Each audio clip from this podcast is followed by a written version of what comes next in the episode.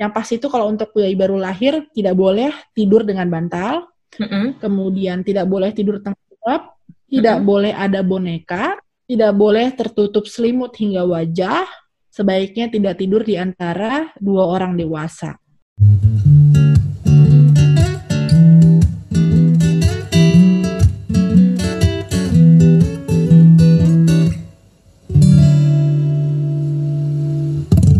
Misalnya dok, bayi baru lahir, kemudian sehat. Nah dia pulang ke rumah, kemudian sebenarnya kan dia harus kontrol tuh dok ya. Kapan sih dok waktu yang bijak untuk datang dibawa ke rumah sakit ketika kondisi seperti saat ini gitu dok. Takutnya kita pergi ke rumah sakit malah terpapar macam-macam gitu. Sebenarnya apakah boleh ditunda atau tetap datang atau gimana dok? Bagusnya dok? Sebenarnya kalau untuk kontrol pertama bayi baru lahir, mungkin pertanyaan itu ya, kontrol mm -hmm. pertama bayi baru lahir apakah harus atau harus di, bisa ditunda? Mm -hmm. Nah, sebenarnya ini perlu perhatian khusus ya karena memang kadang-kadang yang perlu dipahami oleh orang tua sebenarnya kontrol ke rumah sakit pertama kali bukan cuma hanya sekedar kayak oh mau ngelihat oh bayinya bagaimana pulang ada masalah apa enggak bukan cuma sesimpel itu ya tapi kadang-kadang ada beberapa kelainan bawaan yang terutama biasanya kelainan bawaannya itu penyakit jantung bawaan ya itu kadang-kadang baru bisa terlihat pada saat usia satu minggu usia dua minggu usia tiga minggu. Jadi biasanya ada beberapa pemeriksaan yang harus dilakukan uh, secara berulang. Mungkin sederhananya yang paling simpel adalah penyakit jantung ya. Mm-hmm. kemudian ada masalah bayi baru lahir yang lain seperti bayi kuning dehidrasi karena kan kita harus mengontrol asupan bayi dalam seminggu pertama karena biasanya ASI dalam satu minggu pertama produksinya belum cukup banyak. Kemudian apalagi kalau ibu baru kemampuan dia untuk uh, apa namanya uh, mengasihi ya mm-hmm. itu masih bermasalah dalam hal positioning, perlekatan. Jadi kadang-kadang minum bayi nggak optimal. Kadang-kadang kan orang tua untuk baru lahir kan pada saat bayinya baru lahir kan belum cukup jeli ya melihat ada masalah apakah anaknya memang aktif atau tidak ngerasanya cuma sering tidur padahal sebenarnya udah bahaya jadi sebenarnya hal-hal tersebutlah yang harus dievaluasi pada saat kontrol pertama oke okay. nah Nah, dan begitu juga sama sama juga dengan pola BAB, pola buang air kecilnya. Itu sebenarnya sangat penting harus dievaluasi pada saat kunjungan pertama. Jadi, apakah boleh ditunda? Sebaiknya sih tidak menurut saya aja. Kecuali mungkin ya sekarang kita sedang marak-maraknya ini ya apa uh, telemedicine ya. Telemedicine atau mungkin konsultasi via media. Nah, selama memang bisa mungkin bisa melihat kondisi bayinya secara langsung, direct dan bisa menilai klinisnya dengan uh, objektif, ya mungkin bisa ditunda. Tapi kembali lagi, apakah bisa tidak dilakukan uh, apa namanya pemeriksaan untuk kontrol pertama ya sebaiknya sih jangan. Tetap harus dilakukan walaupun mungkin seminimal mungkin dengan melakukan telemedicine mungkin. Secara jarak jauh gitu ya, tapi harus uh, tetap dikontrol gitu ya dok dalam satu minggu pertama ya dok ya. Cuma ada beberapa pemeriksaan harus pakai stetoskop susah juga ya sel, misalnya mau dengerin suara jantung. iya, betul betul. Uh, suara jantung ya, nggak bisa kedengaran dok ya. Dan kadang-kadang ada kondisi-kondisi lain yang berhubungan dengan kegawat daruratan kan kadang-kadang ibunya juga nggak mengerti. Kadang-kadang kan yang lebih mengerti adalah tenaga medis ya. Mm-hmm. Yaitu tadi meditasi, anaknya cenderung tidur, lemes, kadang-kadang kan kurang begitu aware ya. Mm-hmm. Jadi jangan sampai deh seperti iya, itu. Iya, iya, betul dong. Nah, itu mungkin biasanya orang tua karena bingung suka kontrol ke rumah sakit, bayinya pakai face shield, boleh nggak? Ya nggak apa-apa Ah. Itu kan salah satu oh, itu salah satu upaya juga untuk menurunkan resiko untuk tertular dari orang lain. Boleh ah. aja. Boleh, boleh aja dok ya, oke. Mungkin ini ada yang saya perlu garis bawahi juga dok ya, misalnya telemedicine, jadi tadi seperti yang dokter sebutkan, ada beberapa pemeriksaan yang mungkin uh, tidak bisa dikerjakan ketika dari jarak jauh seperti pemeriksaan bunyi jantung gitu ya atau uh, pemeriksaan yang walaupun bayinya bisa terlihat uh, di kamera tapi kan kalau cahayanya berbeda kameranya kurang bagus itu mungkin uh, warna bayi yang misalnya kuning atau uh, pucat itu jadi uh, kurang terlihat jelas gitu dok ya kalau kita misalnya tidak bertatap muka secara langsung. Iya betul.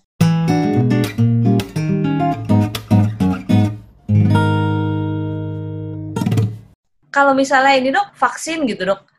Pada masa seperti ini vaksin itu bisa dia udah da, uh, dapat jadwal untuk vaksin uh, vaksin polio gitu misalnya dok.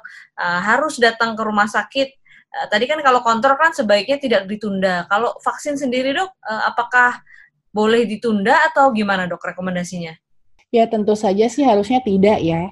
Apalagi menyangkut imunisasi dasar dan lanjutan. Itu wajib hmm. hukumnya karena jangan nanti setelah ya istilahnya gini nih sebenarnya kan sekarang kita berpikir kita dalam masa pandemi COVID, tapi mm -hmm. kita nggak tahu nih kalau ternyata kasus difteri, campak sama polio itu masih beredar gitu. Jadi kita jangan sampai lupa dengan kasus-kasus yang sebenarnya sudah ada jauh sebelum COVID. Mm -hmm. Karena angka cakupan imunisasi kita sebenarnya belum cukup optimal nih, masih ya cukup rendah lah gitu. Jadi memang jangan sampai nanti setelah COVID-nya selesai muncul nih kejadian luar biasa wabah difteri, campak, mm -hmm. polio, terutama uh, buat bayi-bayi yang pada saat era COVID kemarin ditunda imunisasinya karena ibunya takut. Kan ah, kan repot ya. Iya, betul, Dok. Nggak selesai-selesai, Dok, wabah kita, Dok. Iya betul. Apalagi kadang-kadang kan mikirnya ah tunda aja deh nggak apa-apa. Tapi ingat ada beberapa imunisasi yang repot banget kalau ketinggalan. Kayak hmm. BCG tuh. Kalau lewat dari waktunya harus mantuk tes dulu. Hmm. Terus kemudian kalau hepatitis B ada ketinggalan. Hepatitis B itu susah tuh kalau catch up terlalu lama. Karena kita harus rekomendasinya tes serologi hmm. untuk cek titer. Hmm. kan? Jadi agak sulit. Jadi sebaiknya Imunisasi dasar dan lanjutan itu sesuai dengan jadwal. Tapi kalau mungkin imunisasi anjuran pemerintah, sorry, imunisasi anjuran dari Ikatan Dokter Anak Indonesia, mungkin yang lain-lain ya, mungkin itu bisa sedikit ditunda seperti itu. Oh, Oke okay, dok, kalau misalnya menunda, menundanya boleh berapa lama dok? Sebenarnya kak e, harus diperhatikan lagi imunisasi tersebut yang di, sudah diberikan atau belum nih dosis pertamanya, karena hmm. biasanya ada imunisasi yang sudah diberikan dosis pertama, kita harus tidak boleh kelupaan untuk uh, memberikan dosis kedua dan ketiga karena itu berhubungan hmm. dengan peningkatan titer dalam darah. Hmm. Nah, biasanya kalaupun terpaksa harus menunda, setidaknya mungkin boleh satu bulan, tapi setelah itu harus segera diberikan bila memungkinkan. Hmm, Oke okay, dok. Jadi kalau misalnya harus banget uh, menunda nggak bisa datang ke rumah sakit sama sekali, paling maksimal itu satu bulan dok ya nggak boleh lebih dari iya, itu bulan betul kalau nggak nanti titernya naik turun dalam badan. Jadinya kadar antibodinya nggak nggak bisa optimal untuk benar-benar bekerja di tubuhnya gitu. Mm -hmm. mungkin mm, baik. oke okay, dok. Sebenarnya uh, secara umum nih dok kalau kita uh, merawat bayi baru lahir di rumah, uh, kalau tadi kan uh, secara khusus uh, di masa seperti ini, tapi kalau secara umum sendiri dok di rumah uh, apa sih yang harus kita perhatikan untuk bayi baru lahir itu dok? Sebenarnya sih yang secara umum adalah kondisi umum ya. Jadi ibunya itu harus tahu dulu nih kondisi bayinya lagi aktif kayak apa, kondisinya memang lagi tidur seperti apa, pola minum susunya, pola minum asinya seperti apa dalam keadaan semuanya dalam keadaan normal ya. Mm-hmm. Jadi apabila memang ada suatu kondisi di mana ibu yang melihat kok ini nggak kayak biasanya ya, itu harus benar-benar bisa dikenali. Jadi yang penting adalah mengenali kondisi umum bayinya itu dulu. Dia harus tahu kondisi normal bayinya. Jadi kalau pada saat ada kondisi abnormal atau yang tidak biasa, dia bisa langsung mudah mengenali ya. Kemudian yang selanjutnya kelainan-kelainan yang umum rentan terjadi pada saat bayi baru lahir seperti tadi mungkin masalah kuning, dehidrasi, mm -hmm. mungkin buang air besar yang tidak uh, apa namanya tidak rutin karena pada seminggu pertama kadang-kadang ada bayi yang memang BAB-nya mungkin nggak rutin ya. Nah seharusnya rutin. Nah seperti itu atau mungkin sama uh, ada kelainan-kelainan yang lain kok tiba-tiba bayinya biru itu mungkin menyangkut kondisi emergensi apakah mungkin tiba-tiba pola napasnya jadi lebih cepat atau tiba-tiba ada demam, bisa mengenali tanda bahaya yang penting di rumah. Ah, sih. Jadi kalau tanda bahayanya tuh diawali dari melihat awalnya bayi tadi dok ya, secara umum e, biasanya seperti apa bayinya gitu. Jadi kalau ada perubahan sedikit harus lebih peka, apakah bayi ini masih perlu pemantauan lanjut harus dibawa ke rumah sakit atau gimana gitu dok ya? Iya betul. Jadi benar-benar harus tahu nih istilahnya harus kenal sih, harus kenal dengan anaknya sendiri. Bagaimana kondisinya dan lain-lain. Pola BAB-nya sehari harus berapa kali, buang air kecil normalnya berapa kali gitu. Karena kalau mungkin anak udah bisa komunikasi itu suatu kondisi yang berbeda ya. Dia bisa kasih tahu belum belum buang air kecil, tapi kalau bayi ya nggak bisa harus memang benar-benar ibunya sangat detail melihat segala perubahan, segala uh, perilaku dan pola-pola bayinya. Baik dok.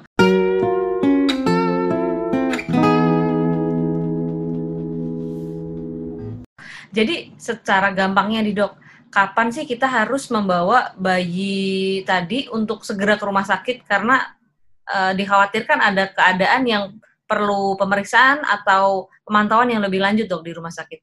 Ya, yang pasti seperti yang saya sebutkan tadi, kondisi yang berhubungan dengan kegawat daruratan. Jadi hmm. mungkin ya tadi ada pola yang abnormal, bayinya mungkin cenderung lebih lemas, tidur, hmm. susah dibangunin, males menyusu, kemudian ada demam, suhu yang meningkat, mm-hmm. kemudian buang air kecil yang frekuensinya semakin berkurang. Normalnya mm-hmm. harusnya buang air kecil itu kurang lebih kalau kita pakai popok kain ya.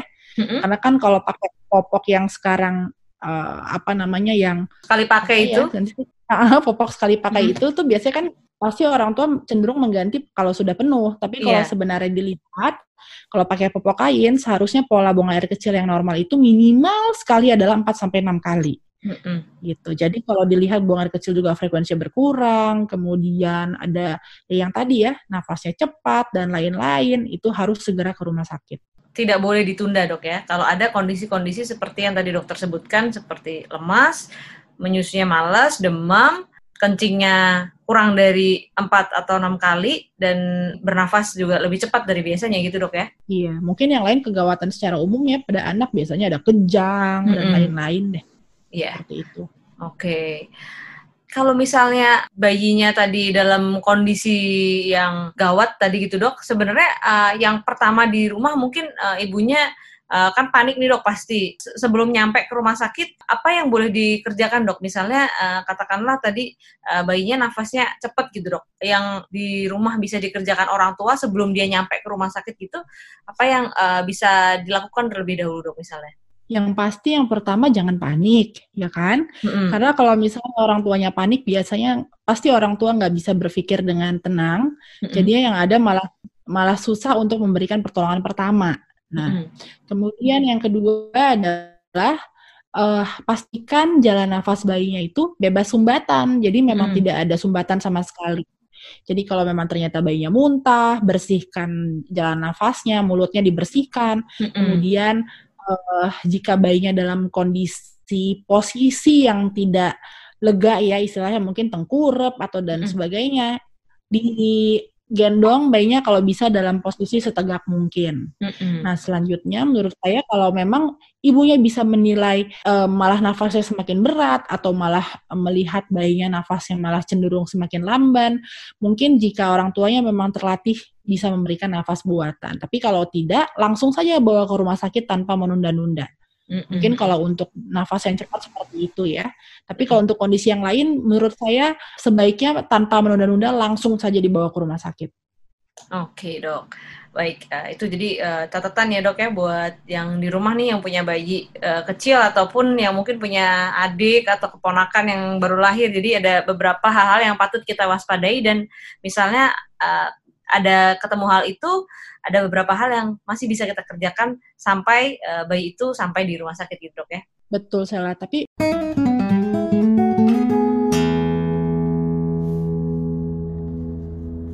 saya mau jadi mau tambahin highlight juga kali ya, -hmm. karena mungkin menurut saya Indonesia sendiri, uh, mungkin masyarakat Indonesia kurang begitu aware dengan SIDS.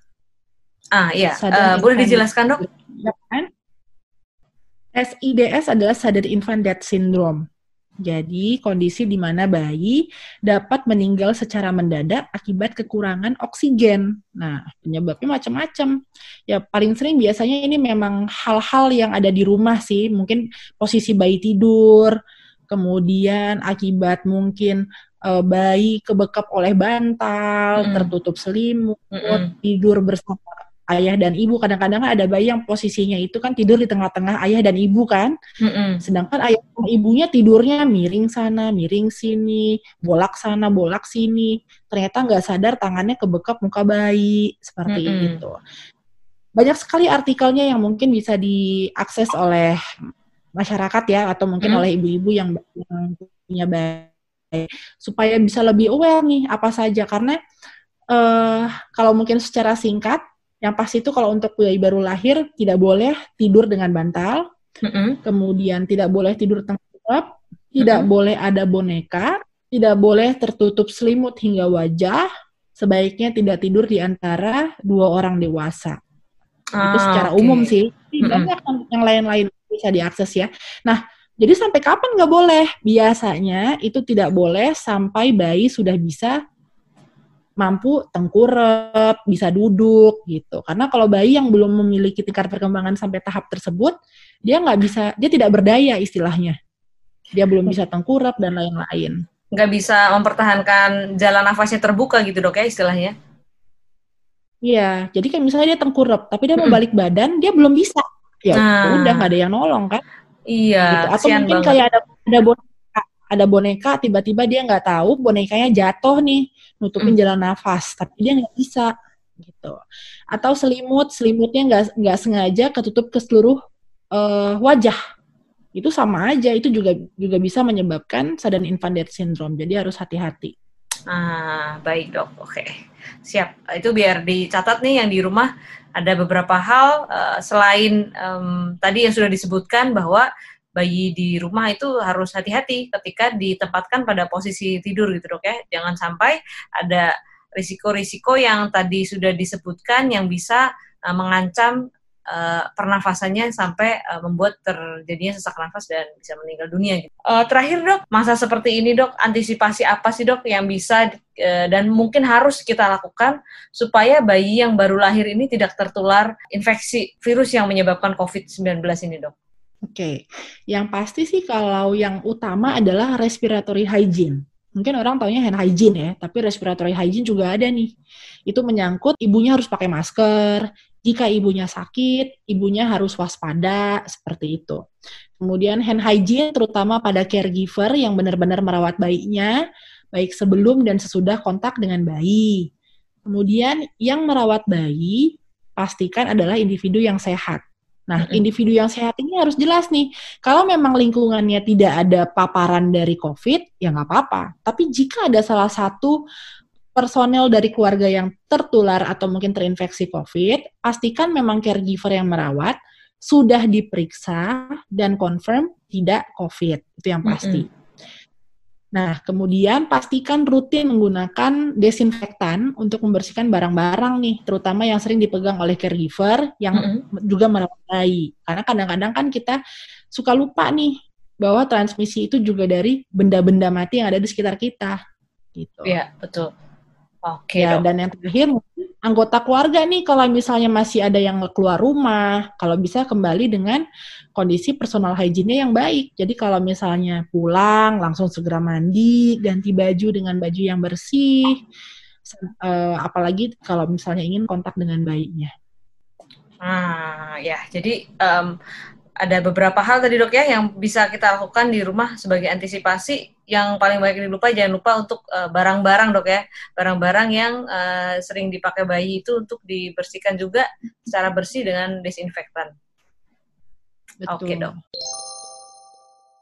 Now it's time for movie and book recommendation. Dok, kita sekarang udah masuk ke segmen kita yang terakhir nih dok. Uh, ini segmen tentang buku dan uh, film yang direkomendasikan. Biasanya kita uh, di setiap episode di akhir memang ada ini dok uh, rekomendasi untuk supaya kita lebih paham tentang topik yang kita bicarakan hari ini. Mungkin dokter ada rekomendasi buku dok atau film untuk yang punya bayi baru lahir atau tertarik lebih lanjut mempelajari uh, tentang perawatan bayi baru lahir dok bisa baca atau nonton apa dok mungkin dok? Ada nih sel, tapi mungkin bukan buku kali ya yang pertama, tapi saya lebih merekomendasikan sebuah aplikasi. Kebetulan hmm. aplikasi ini ini dibuat, dipelopori oleh Ikatan Dokter Anak Indonesia. Mungkin sudah banyak juga yang tahu, tapi mungkin banyak juga yang belum tahu.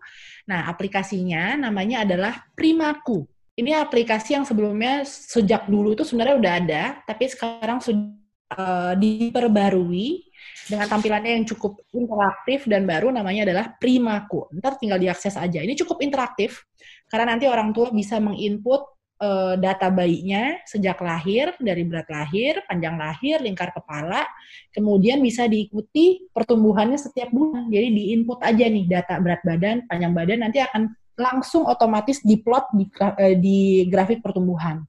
Jadi nanti bisa ketahuan nih kalau misalnya bayinya ternyata cukup gizi atau mungkin kurang atau mungkin lebih. Jadi alertnya langsung terlihat di situ kalau memang ternyata ada gangguan pertumbuhan. Nah, bukan ah. itu aja. Ada reminder buat imunisasi, kapan imunisasi selanjutnya supaya nggak telat. Kemudian detail nih imunisasinya, indikasinya apa, kontraindikasi apa, kalau telat ngasihnya harus gimana.